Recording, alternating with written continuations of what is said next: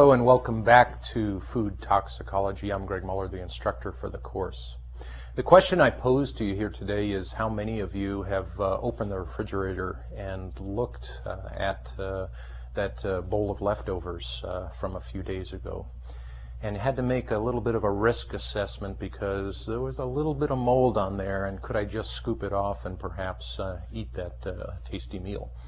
Uh, we've all uh, experienced, uh, uh in terms of our own uh, food system, uh, the appearance of mold, whether it's there as a byproduct in terms of shelf stability or as a part of the food that we eat. For example, the mold that is in many cheeses. Uh, the title of today's lecture is Toxic Mold and Mycotoxins, and what we hope to do is to uh, give you a little bit of a background in this other category of uh, food toxins. Today's learning objectives, what we're going to try to do is understand the relationship uh, between mold growth and their potential mycotoxins and mycotoxicosis or uh, mycotoxin-induced disease. Uh, we're going to try to explore some of the environmental conditions for mold growth, uh, how it occurs in nature, understand the major species of toxic molds. Uh, there's a little bit of a differentiation there. Uh, this is not a mycology course, but we're going to try to give you some idea of these major toxic molds of concern and their disease endpoints.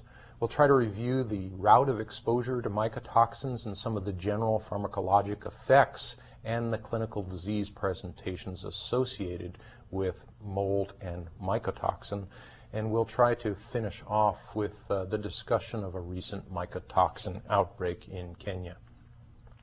Well, fungi and mycotoxins, there's about 100,000 species or greater of fungi. It's a very diverse uh, kingdom. Mycotoxins are defined as substances that are produced by these fungi that are harmful to animals or humans. Uh, we've had about uh, 300 or more mycotoxins isolated uh, in terms of our research analysis of, of this particular uh, form of toxin. Uh, about 30 of these are well characterized in terms of not only their presentation, but their mode of action, their metabolism, and their toxic endpoints. Uh, these are typically ones that are associated with the presentation of human disease and also create a food safety risk. I have a picture down at the bottom of uh, uh an enlarged corn uh, kernel with a mold infestation on that corn kernel and we'll talk about some of the molds that grow on corn. Now, mold growth uh, can lead to uh, mycotoxin production.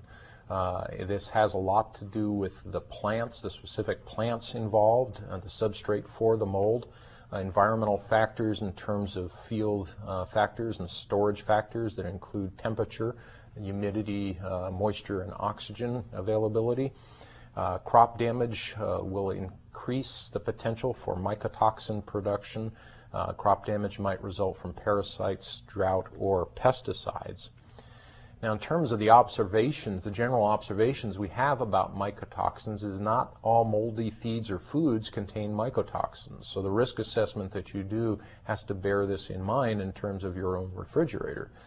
Uh, not all feeds or foods that do contain mycotoxins are toxic, and this has a lot to do with the dose and the relative toxicity of the particular chemical compound at hand. The food or the feed does not have to look moldy to be contaminated. Uh, so, for example, uh, in, in cornmeal, uh, it, rarely that are you going to be able to actually see uh, the fungal spores or the fungus. Uh, for contaminated peanuts or peanut butter, uh, you won't be able to necessarily see uh, the mold uh, associated with the intoxication risk of contaminated foods. Uh, and the other problem associated with mycotoxin observations is that because it is uh, a mold growth, it may grow in one area of a, for instance, a, a, corn silo, but it, not may, it not be growing in another part of the silo.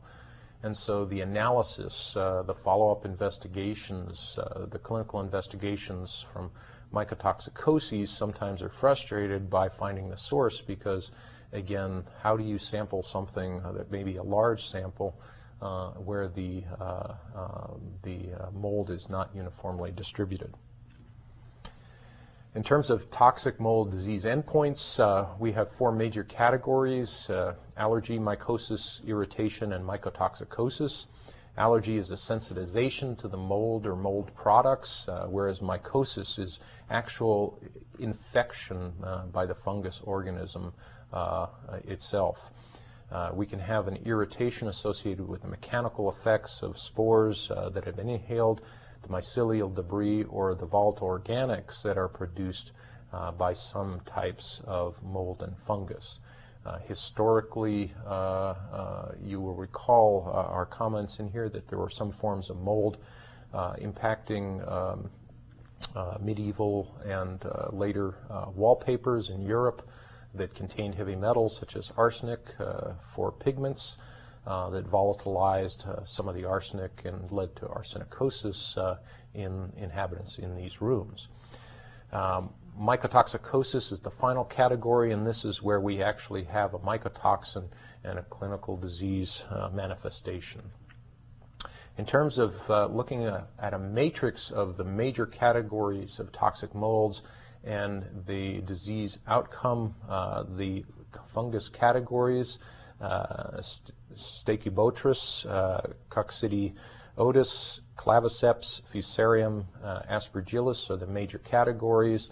You can see by the presentation on this matrix of a plus symbol, a plus minus symbol, or a minus symbol for not reported suggests that the toxic molds have a, a, significant endpoint in allergy, uh, mycosis, uh, irritation, and uh, all except for uh, Coccidioides uh, mycotoxicosis. So we don't have mycotoxins necessarily being produced by that particular species. Now, mycotoxins, why do these toxins appear in, in molds? Uh, they're considered to be the resting stage uh, secondary metabolites. Um, it, these compounds are typically low molecular weight. Uh, like many secondary compounds, they're not required for growth. Uh, you have to ask the question, uh, why do they appear? And we could probably answer that uh, in terms of ecological biochemistry. Uh, it probably is an energy storage product or competitive advantage in terms of uh, uh enhancing or decreasing uh, the possibilities of uh, predation. There are beneficial uses of mycotoxins. We're all aware of the use of penicillin from penicillium mold. Uh, and there are other drugs uh, that are extracted from various types of fungi. The adverse effects uh, of some mycotoxins include just generalized toxicities that we'll talk about, as well as the potential for carcinogenesis. Stachybotrys uh, is a, uh, a common uh, fungus associated with hay and cellulose products.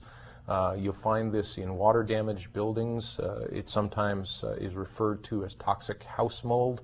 Uh, if you're from the Midwest or the southeastern part of the United States where the conditions uh, for this uh, mold growth are, are, are, ripe, so to speak, you probably have read in the local newspapers about toxic house mold and the management of, of potential, minimizing the potential for toxic house mold.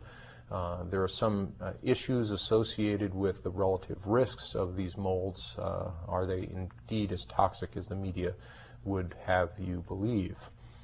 Um, in terms of uh, Stachybotrys, uh, this is a picture of uh, Stachybotrys contaminated straw on the top. Uh, you see the dark fungal deposition on this. persons handling this kind of straw obviously can be exposed to uh, this particular uh, fungus and its toxins.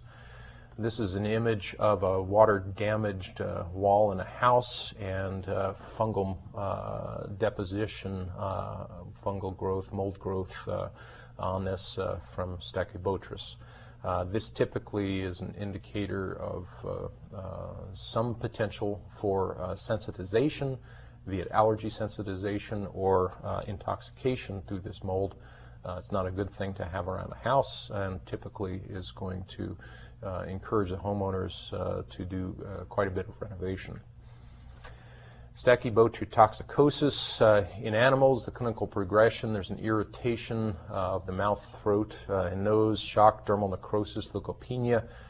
There can be pulmonary, pulmonary effects in terms of inflammation and hemorrhage, and then following nervous disorder and death. In, there were several historical observations of toxicity from uh, Stachybotrys. Uh, in 19th century Russia, there was numerous veterinary and human epidemics. Uh, clinical condition we'll describe uh, in more detail later, ATA uh, or elementary toxic aleukia. Uh, in 1931, large uh, incidents in Ukraine from inhalation of mold from hay and contaminated bedding. In terms of occupational exposure, we occasionally hear it uh, about it uh, in cottonseed oil plants, grain elevators, malting plants, and its various uh, textile mills uh, that use uh, organic materials. In 1996, employees at a German uh, horticultural facility actually experienced dermal irritation working with disposable paper plant containers that had had a significant amount of Stachybotrys mold growth on them. The toxins uh, associated uh, with this uh, type of mold are uh, given here on this slide just to illustrate uh, these are uh, quite often um, cyclic compounds of various sizes and dimensions. Um, these, the variability of these is difficult in terms of tracking specific metabolic pathways and impacts in terms of the progression of clinical disease. Stachybotryotoxicosis uh, in humans, uh, if we have inhalation or dermal exposure. The clinical progression starts with a dermatitis. This is what was experienced by the workers in the German horticultural facility. They had an irritation followed by a sloughing of the skin on their fingertips. Uh, upper respiratory, respiratory symptoms, fever, leukopenia, headache, fatigue, and then typical uh, recovery following uh, removal of the source. The linkage between uh, stachybotryotoxicosis and human disease has been explored in epidemiological study by the CDC.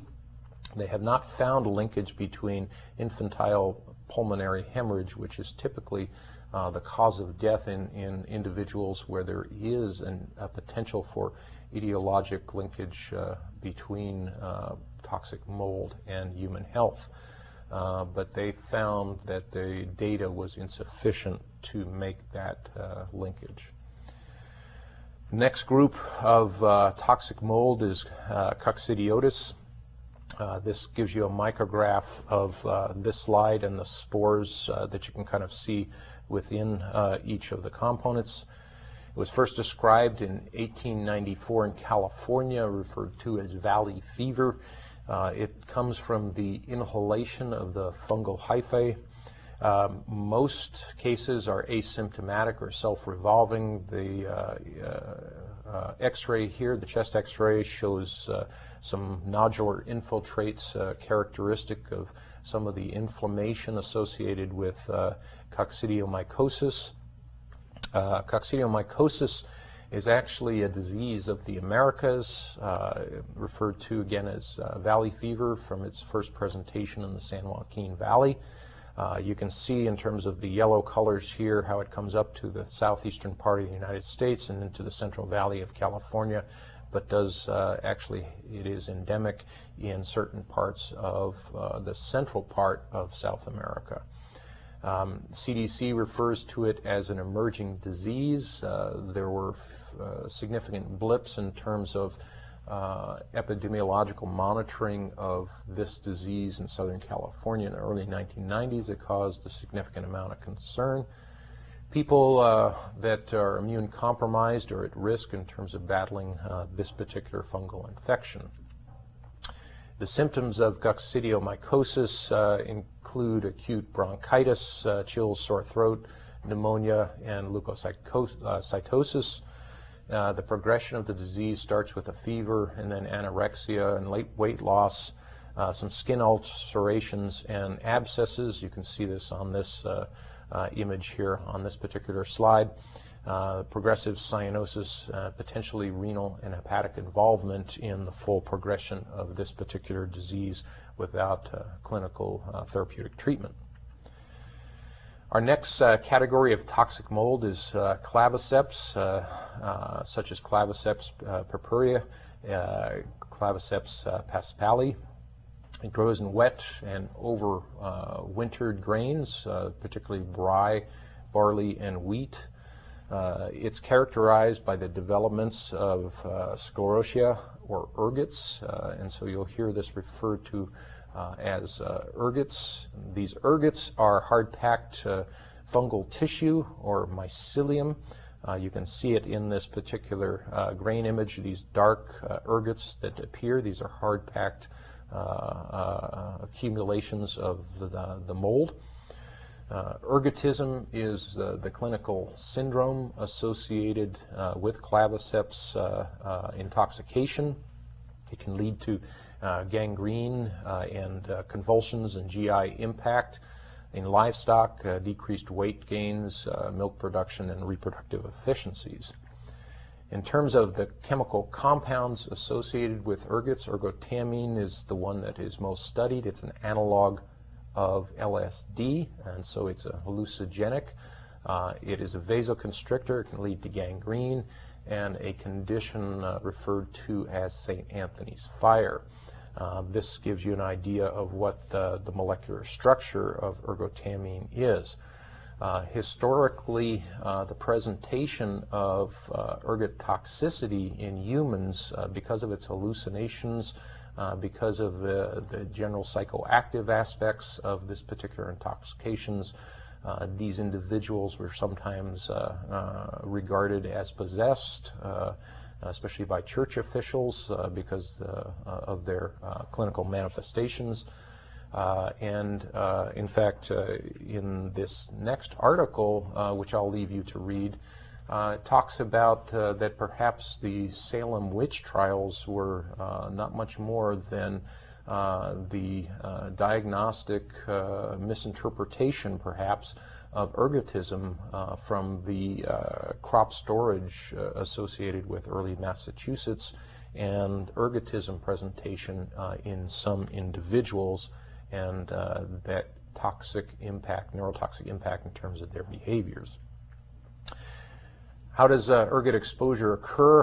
Um, the particular fungus grows in soil and spores can be released when grain flowers. It lands on the uh, stigma, it germinates, and the hyphae extend into the ovary where it actually replaces the ovary or the part of the seed. The hardens, uh, the hardened ergot body uh, or uh, sclerotium uh, actually uh, becomes a part of the grain recycle as it drops back to the soil, infects the soil, and then recycles in the next generation of grain grown on the land. Now, how uh, this happens uh, in terms of human exposure, the seeds and the ergots, uh, these dark granules uh, contaminating uh, the seed head, are harvested together uh, in typical processing for crops that have potential for ergot exposure. There can be screening techniques to actually separate the ergots based on size and weight. human exposure occurs by ingesting uh, grain or food impacted from ergots. Now, the ergot toxins are, are actually very bioactive chemical compounds. they include uh, ergonovine, ergovaline, ergocene, ergocristine, and primarily ergotamine. Ergotamine is actually produced uh, medicinally for vascular uh, problems, for migraine headaches, and for postpartum uterine hemorrhage uh, in childbirth or in abortions. Uh, the types and concentrations of alkaloids uh, vary on a case-by-case basis in terms of its presentation in ergots. The pharmacological effects of ergots uh, include vasoconstriction. This vasoconstriction does lead to gangrene. It's a serotonin agonist, so there are the potential for neurological effects. There are dopamine uh, effects as well. It's an agonist. Uh, agalactia, which is the lack of uh, flow of milk following uh, childbirth, is uh, one of the pharmacological effects of ergot. In terms of the vasoconstriction leading to gangrene, uh, this is, uh, uh, has the appearance of advanced frostbite. Uh, historically, there have been uh, many human uh, toxicoses associated with ergot clinical disease. in France in 944 AD, there's documentation of about 40,000 people dying from gangrenous limbs.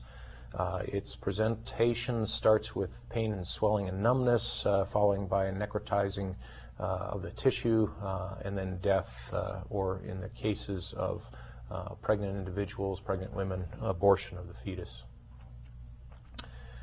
The clinical disease, from a neurological point of view, it, the individual presents with tremors and convulsions, tingling, feeling like ants crawling under the skin. Uh, St. Uh, Elmo's uh, uh fire.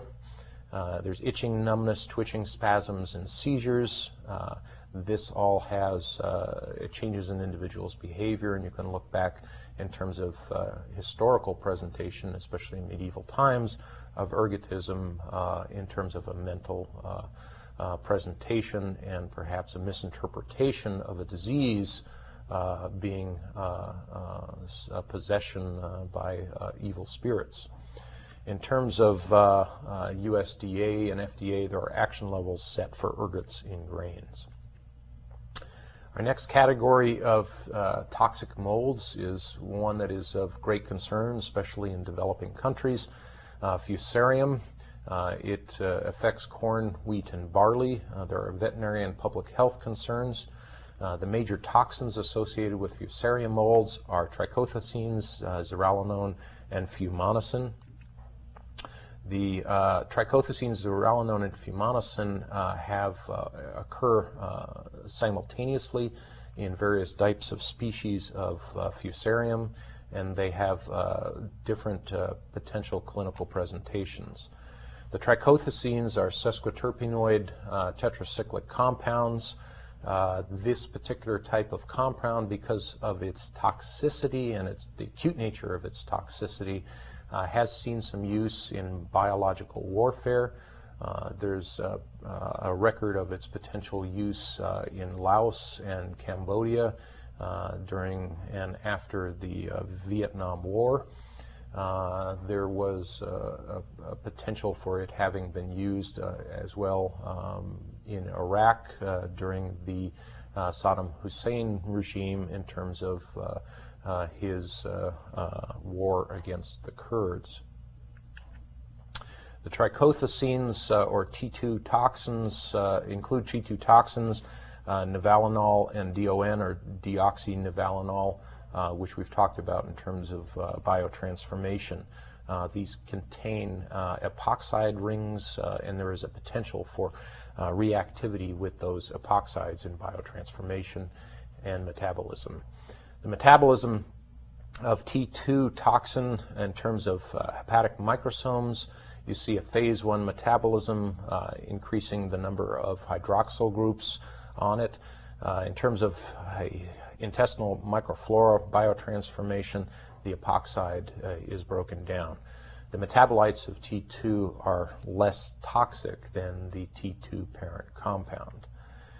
In terms of animal toxicity associated with T2, uh, digestive disorders, uh, feed refusal, uh, bloody diarrhea, intestinal problems, hemorrhage associated with the stomach, uh, heart, intestines, edema or swelling, oral lesions, blood disorders, it's immunotoxic.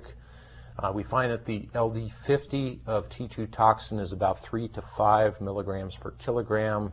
Uh, and the dose response curve, if you look at the shape of the dose response curve, uh, it's very steep, and that's an indication of rapid uh, transition from no or low effects to uh, very uh, high effects in terms of percent of lethalities.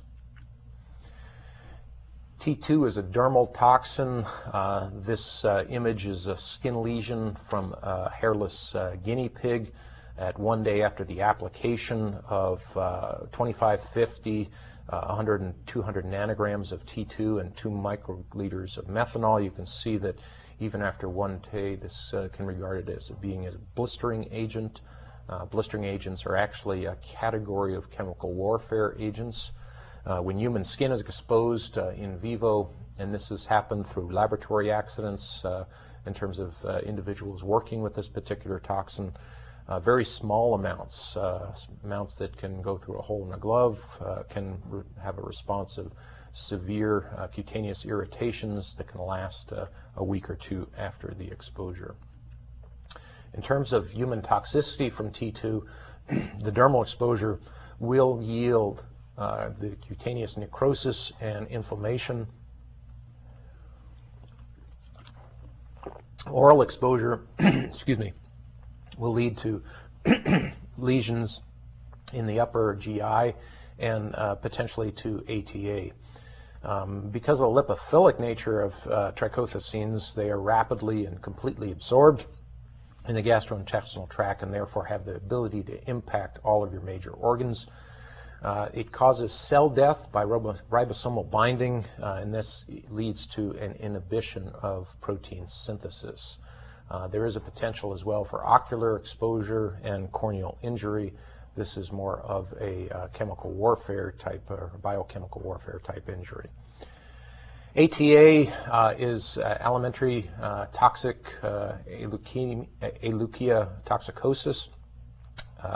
Uh, it goes through uh, four stages. The first stage is immediately after the consumption of grain products. There's an inflammation of the GI and intestinal mucosa, followed by some dizziness, tachycardia, and fatigue. The second stage is characterized by leukopenia.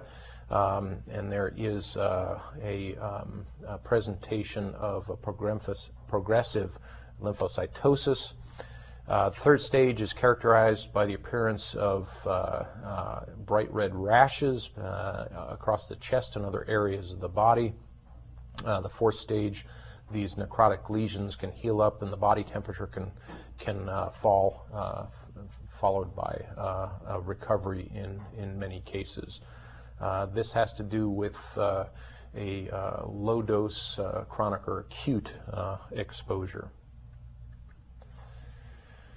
The other uh, mycotoxin uh, formed uh, by Fusarium is zearalenone or ZEN.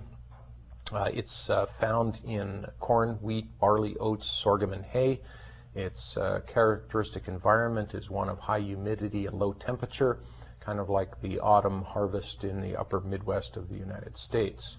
Uh, it's often coincident with uh, T2, although it does have a different disease presentation. In terms of animal toxicity, we find uh, the dose of greater than uh, a tenth of a part per million in swine will yield estrogenic effects. Uh, in uh, larger dose in swine, you'll have a decreased reproduction effect uh, cycling conception, ovulation, all will be impaired. In boars uh, greater than one, uh, a tenth of a part per million, uh, will yield feminization, uh, testicular atrophy, and enlarged uh, nipples.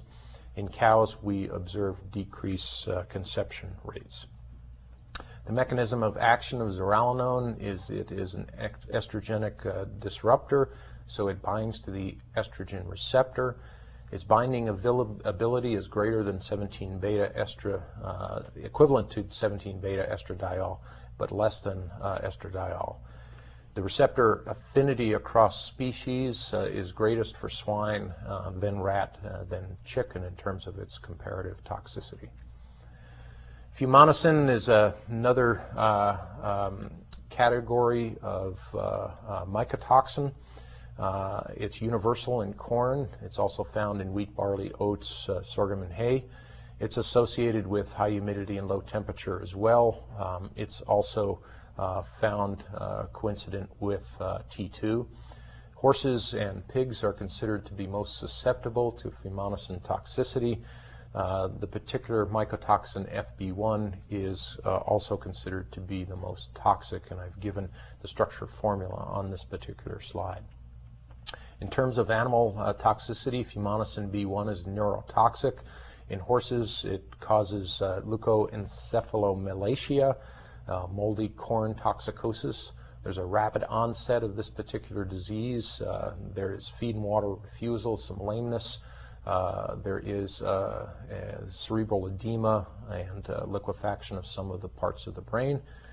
In pigs, you find a disease syndrome called pulmonary edema or porcine pulmonary edema syndrome. Uh, this is a, an edema of the hydrothorax in the lung. It is usually fatal in this species.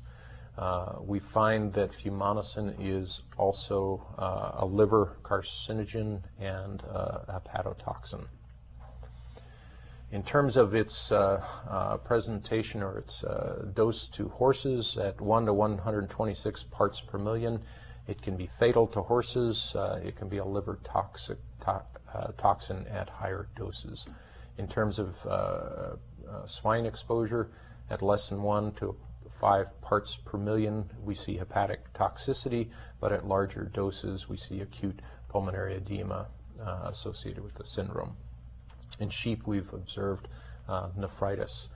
Uh, the FDA Center for Veterinary Medicine has established action levels for fumonisin B1 uh, in animal feeds. Now, there is a concern about fumonisin in the uh, uh, human food chain in terms of uh, its potential as a toxin and a carcinogen. Uh, it, there's questions about its appearance as a potential appearance in milk residues and meat residues. In a survey in 1996 in three areas of Costa Rica, 89% of the corn grown in those areas was contaminated with fumonisin uh, from Fusarium molds. Fumonisin carcinogenic potential arises because it is a secondary carcinogen. It's a promoter. Uh, it's been linked epidemiologically with esophageal cancer in South Africa, Italy, China, and South Carolina. Uh, it comes from areas where corn is a staple. Uh, it perhaps presents in homebrewed beer that uses corn products, moonshine, and polenta. The final category of toxic molds is uh, aspergillus. It concerns us because it is uh, a dietary carcinogen, or one of its mycotoxins are, are dietary carcinogens. Uh, the mycotoxin of greatest concern, and the one perhaps most studied, is aflatoxin B1. The afla in aflatoxin comes from the name of Aspergillus flavus, afla. Um, it's a universal uh, mold food contaminant. Uh, it is monitored heavily in the human food system in corn, peanuts, wheat, and rice. It's an animal carcinogen at five parts per billion. Uh, it's a nice molecule because it uh, is fluorescent, and so uh, contaminated, uh, mold contaminated materials will give ultraviolet fluorescence. The FDA action level uh, is 20 parts per billion in food. It's a known human liver carcinogen. It binds to the N7 guanine to form a DNA adduct. Um, it's a lung cancer risk in terms of uh, occupational exposure in uh, to grain dust uh, greater than 4,000 parts per billion of this particular uh, aflatoxin. It's a problem in the food industry and in grain handling for those involved in harvest, transport, uh, storage, or processing of grain products. Uh, aflatoxin B1 does uh, require uh, bioactivation, uh, so this is a classic example in our toxication of toxication in our biotransformation discussions. This happens via cytochrome P450. Um, the reaction sequence is listed on this slide, and here we have the substrate uh, being oxidized by cytochrome P450. This is the biooxidation, the bioactivation that happens to uh, uh, aflatoxin B1.